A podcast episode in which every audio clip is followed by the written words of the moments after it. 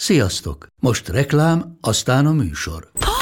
Hú, de szép szőnyeg. Új. Igen, tegnap vettem a Diégóban. Ó, és ez a függöny, de szép. Diégó! És hamarosan lesz új laminált padló a hálóban. Rátszakott a bank. Csak regisztráltam Diégó digitális klubkártyát vásárlás előtt. Csináljunk neked is egyet? Csak egy perc és kész. Regisztrálj te is áruházainkban, vagy a diego.hu oldalon, és azonnal megkapod digitális klubkártyádat, melyel akár 30% kedvezménnyel vásárolhatsz padlóburkolati és lakástextil termékeket. Diego.hu Már meg is kaptam e-mailben. Ez reklám volt, jó volt.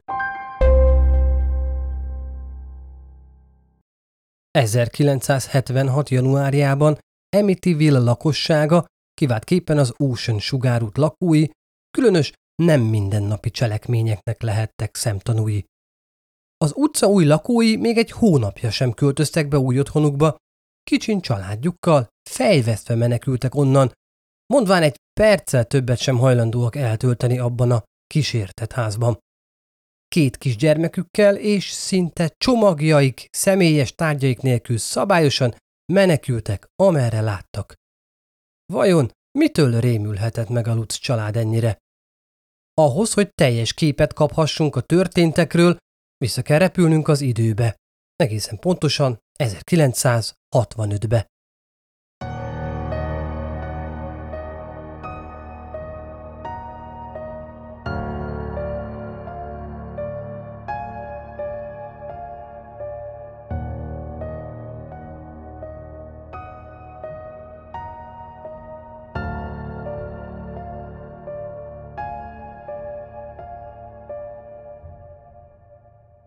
Sziasztok! Szatmári Péter vagyok, és ez itt nem a Bűntények Podcast. Ez itt valami más. Valami, ami az általunk ismert dimenziók mögé vezet be. Ez itt az Odaát Podcast, ahol paranormális és természetfeletti történetek kerülnek terítékre. Elsőként egy olyan crossover, azaz bűntény is és természetfeletti is. Vágjunk is bele! A Difeo család, név szerint Ronald, felesége Louise és öt gyermekük, Dawn, Alison, Marco, John Matthew és a legidősebb fivér, kit az édesapja után szintén Ronaldnak neveztek el, nagyon boldogok voltak, amikor beköltözhettek új és impozáns otthonukba, az Ocean sugárút 112-es szám alatt elhelyezkedő családi házba Amityville-ben. Az olasz-amerikai család szerény körülmények között élt, mindenért keményen meg kellett dolgozniuk, egész életük során – ezért egyáltalán nem volt kis teljesítmény, mire sikerült összegyűjteniük elegendő pénzt, hogy megvásárolják álmaik otthonát, egy holland stílusú, impozáns, több emeletes családi házat. Ebben nyilvánvalóan nagyon kényelmesen elfértek, hiszen a család hét tagú volt. A gyermekek, főként a serdülők és a tinédzserek számára fontos volt, hogy meglegyen a saját személyes terük.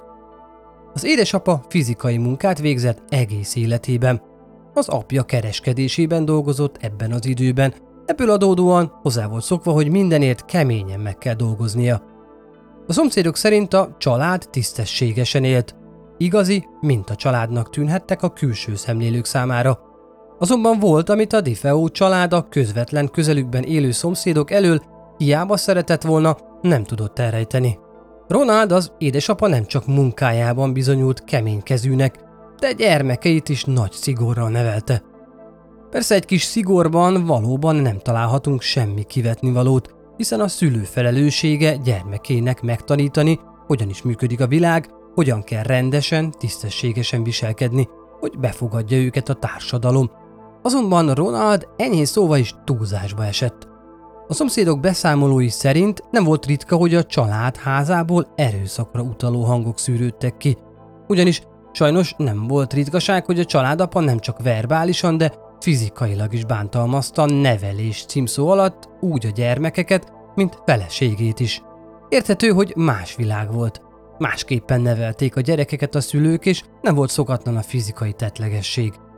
Személy szerint el tudom mondani magamról, hogy édesanyám engem is szigorúan nevelt, és előfordult, hogyha valami nagyon rosszat csináltam, meglegyintette a fejemet, de a mondó vagyok, ha ez nem történt volna meg fiatal koromban, manapság nem ilyen életet élnék, mint amilyet, tehát ebből az okból kifolyólag a mai napig hát hálás lehetek neki. Viszont itt is van egy határ, amit bizony nem lehet átlépni. Ronald ezt akarva vagy akaratlanul, de átlépte, és nem is kicsit. Mint kiderült, legfőképpen a legidősebb gyermeket, ifjú Ronaldot érte az abúzus. Testileg és lelkileg is terrorizálta kisgyerekkorától kezdve. Egészen pontosan a fiú két éves korában kezdődtek az efféle megpróbáltatásai. Szegény fiút nagyon megviselte a dolog, teljesen érthető módon, és ha ez még nem lenne elég kínzás és tragédia, iskolatársai is sorra kirekesztették és kigúnyolták őt. Barátai hát nem igazán voltak. Az iskolatársaitól és a kínzásoktól, ha meg is szabadult, nem reménykedhetett abban, hogyha hazaér, kicsit jobb lesz családja körében, mivel otthon édesapja folytatta a fiú piszkálását. Valószínűleg ezek vezethettek oda, hogy a fiút 17 éves korára eltanácsolták az iskolából. Érthető módon nem tudott úgy teljesíteni ilyen körülmények között, ahogy tanárai elvárták tőle. Apja ezt, ha lehetséges, még nagyobb csalódásként élte meg.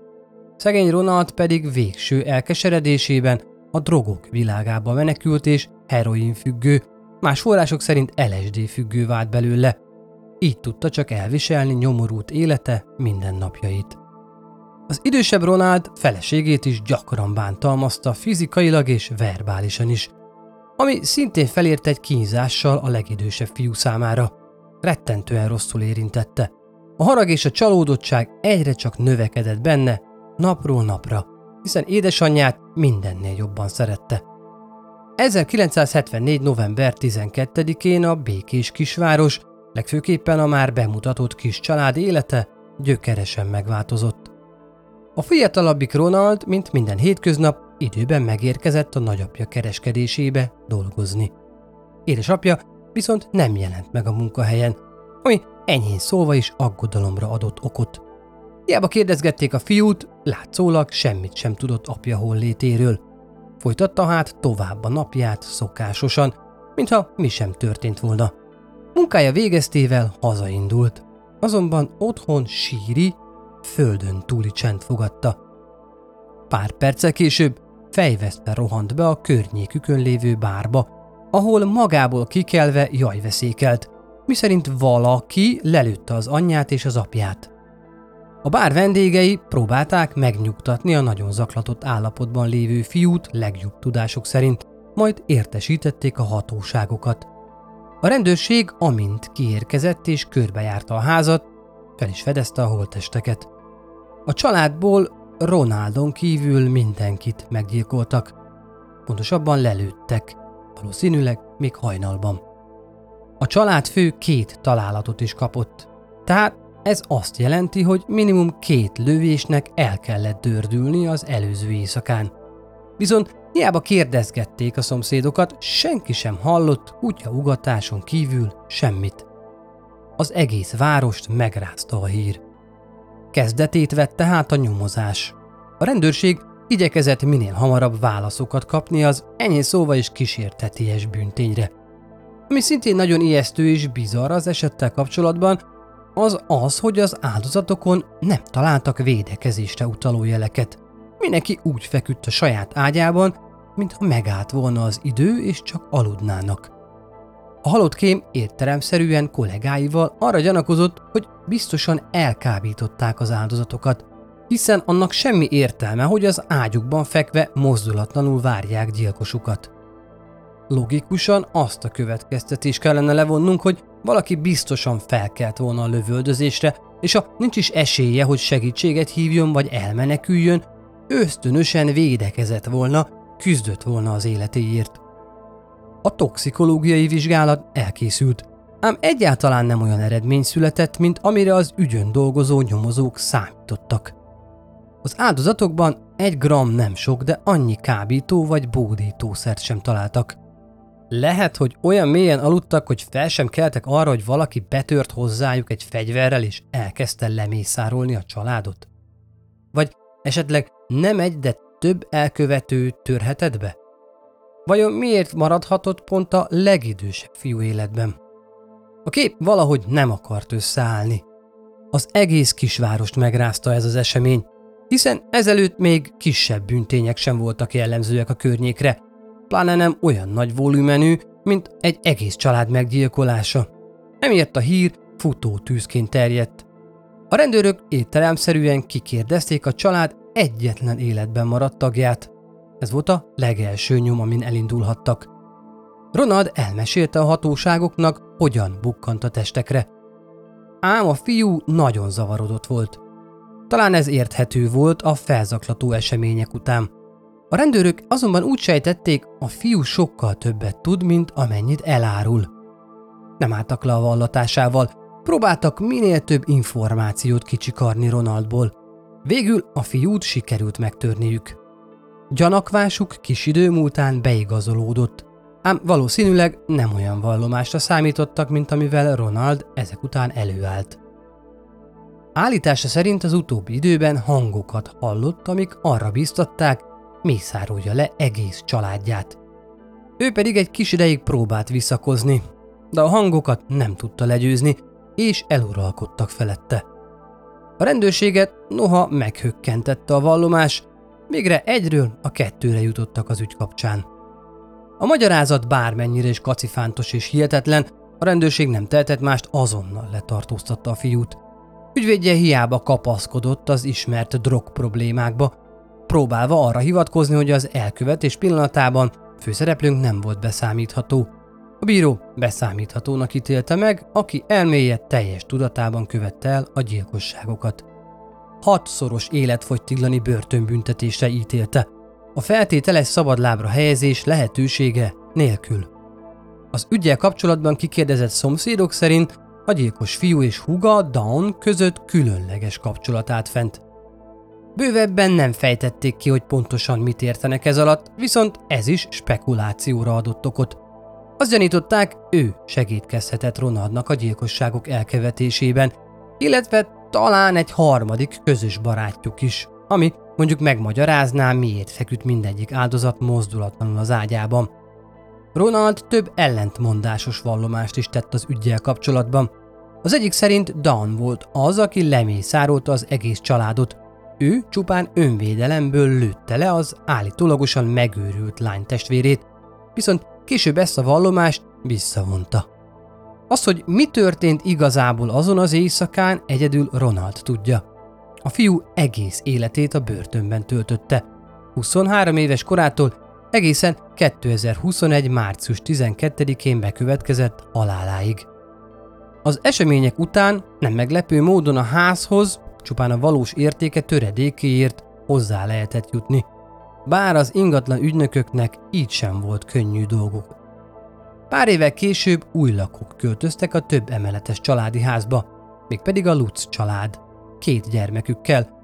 George és Kathy tisztában voltak a ház múltjával, Azonban úgy érezték, kár lenne elmulasztani a kínálkozó lehetőséget, így kaptak az alkalmon.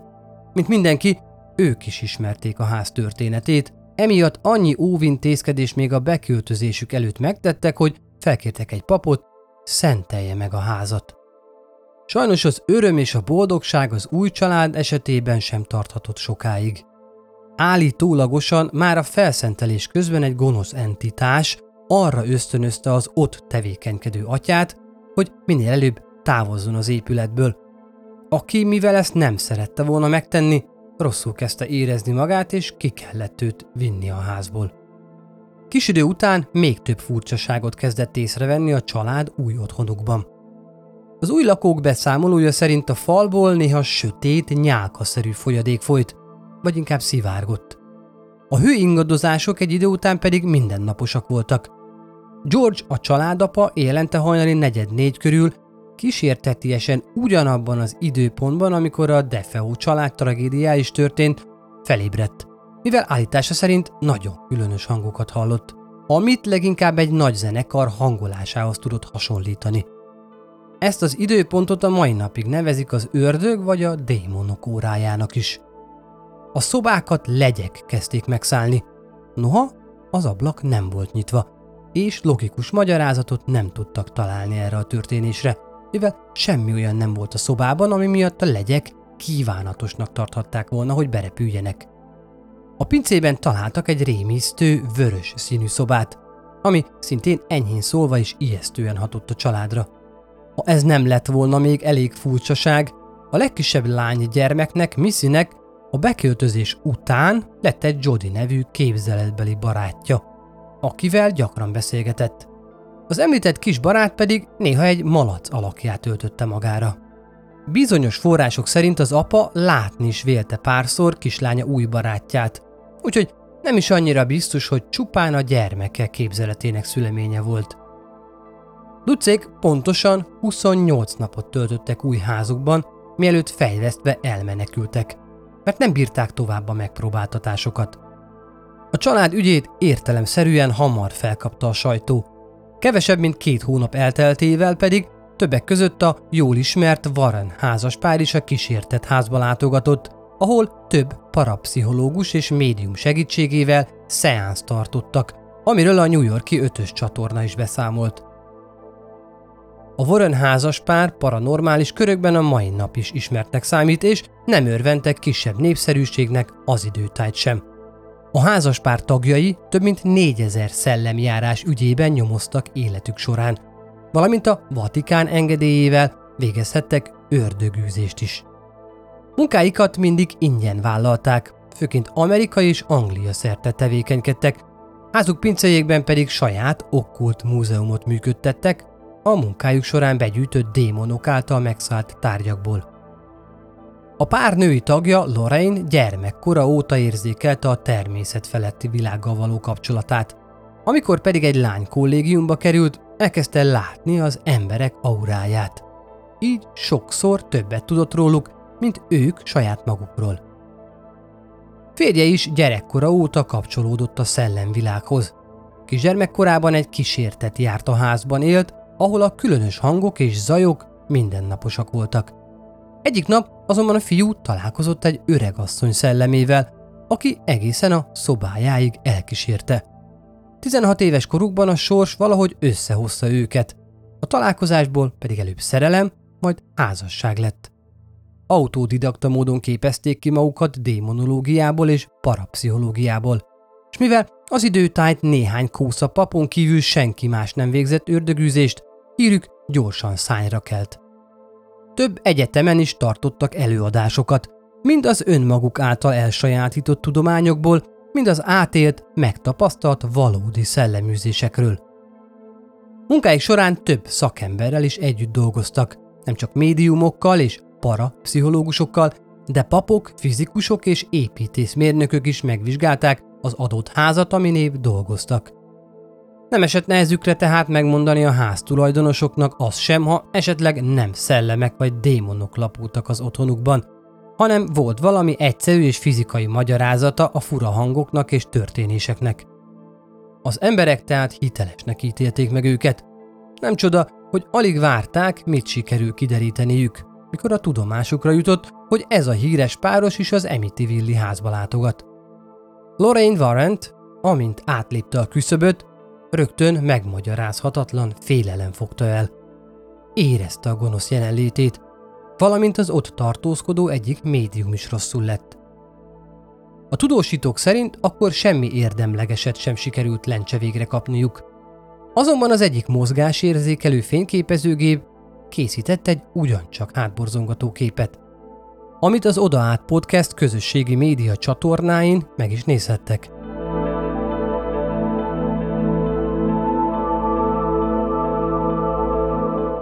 Első lánézésre talán észre sem vesszük, mi az, ami nem illik a képbe.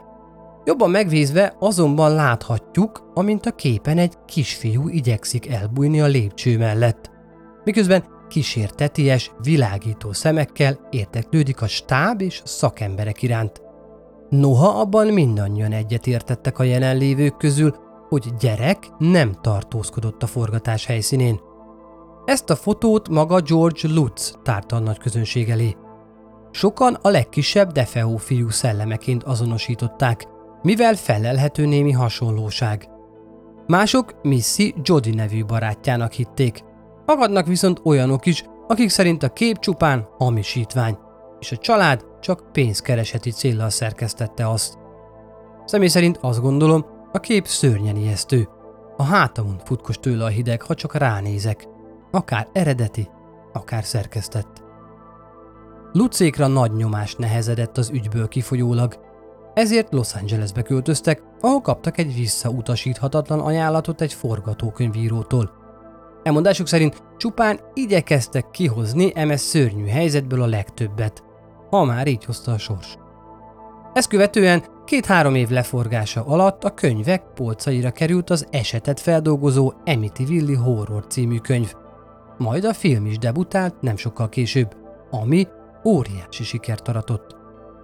Ez a nagy siker a Defeo fiú ügyvédjének fülébe is eljutott, aki, amint ezt meghallotta, égtelen haragra gerjedt. Állítása szerint a család felrúgta az egyességüket, miszerint Lucék semmisnek vették a vele kötött megállapodást a könyves jogok tekintetében. Bosszúból kitállalt a családról, miszerint ők találták ki az egész sztorit, hogy pénzhez jussanak, illetve állítása szerint a család eme tervéről hangfelvétel is készült, azonban ez sosem került nyilvánosságra. Ronald ügyvédjei szerint a helyszínelés fotóiból merítettek inspirációt. A por, amit a helyszínelők használtak az új lenyomatok felfedezéséhez adta az ötletet a falakból szivárgó nyálkára, mivel a testek a felfedezésükkor már legalább 15 órája élettelenül hevertek a házban, természetes dolog volt, hogy a helyszínen rengeteg légy volt felelhető. A család nem hagyta szó nélkül a rágalmakat, hazugságvizsgálatnak vetették alá magukat, hogy ezzel bizonyítsák az igazukat. A vizsgálatot egy a CIA-nál dolgozó szakember felügyelte, és a Lutz házaspár ezen át is ment mindenféle probléma nélkül. Ismertségüknek hála több show műsorban is szerepeltek, ahol elmesélték az átélt borzalmakat, és őszintén mondhatom, vagy kiváló színészi tehetsége vannak megáldva, vagy az általuk gondolt igazságot tárták a nézők elé. Az ügyvéd ezt sem hagyta szó nélkül. Szerinte azért ment át a család a hazugságvizsgáló teszten, mert annyiszor elmesélték már kísértett történetüket, hogy maguk is elhiszik. Ne feledjük el viszont, hogy a házat megszentelő atya alátámasztotta a volt lakók történetét. Isten szolgája csak nem hazudna, pláne, hogy az interjúkkal kapcsolatban a neve elhallgatását kérte. Sajnos a rengeteg nyomást és feszültséget a házas pár kapcsolata is megsínylette. George és Kathy elváltak, viszont megrázkódtatásaik örökre összekötik majd őket. Nehéz megállapítani, melyik fél mond igazat és melyik hazudik.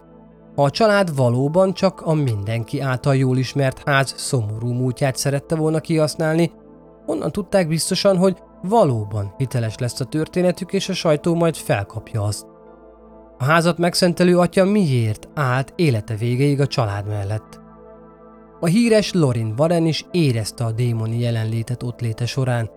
Noha közismert volt, hogy nem átallott a tulajok tudomására hozni, ha éppen még sincs kísértet az állítólagos megszállt házban. Valamint ne felejtsük el, hogy a házas pár vállalta a hazugságvizsgálatot, amit a CIA egyik szakembere végzett el, tehát nem egy újonc. Ők mégis minden gond nélkül átmentek a tesztem. Vajon Ronald és ügyvédje csak a rossz néven vette, hogy a család sok pénzhez jutott a borzalmak után, és úgy érezte, hogy őt illetné inkább meg a könnyen megszerzett vagyon? Ezekre a kérdésekre sajnos nincsenek válaszok. Az Emitville ház viszont a mai napig közkedvelt zarándokhely, főként a horror rajongói számára. Hogy mi történt valójában, az bizonyosan csak a Defeo és a Lutz család tudhatja. Mi pedig higgyünk belátásunk szerint annak a történetnek, amit igazabbnak vélünk a másiknál. A részt Farkas Viktória írta, hatalmas köszönet neki érte. Találkozunk a következő epizódban. Vagy oda át.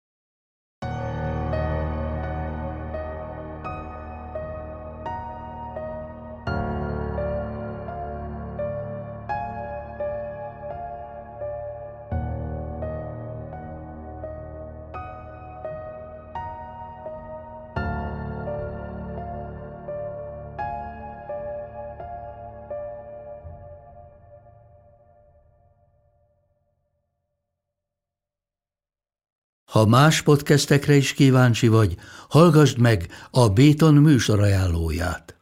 El tudod képzelni, hogy a podcastet, amit éppen most hallgattál, fél év múlva már a mesterséges intelligencia generálja? Mi sem. De ha érdekel, eljötte már a gépek lázadása. Hallgass bele az Embertelen podcastbe. Orsós Lajos vagyok, a műsor házigazdája. Egyelőre még élőben. Egyelőre. Fedezzük fel együtt, hogyan ismerkedik, randizik, mesél és vitatkozik Betty és Péter, két teljesen mesterséges intelligencia. Lajos, a podcast címét mond még egyszer, Léci. Oké. Okay. Embertelen podcast. Ez a műsor a Béton közösség tagja.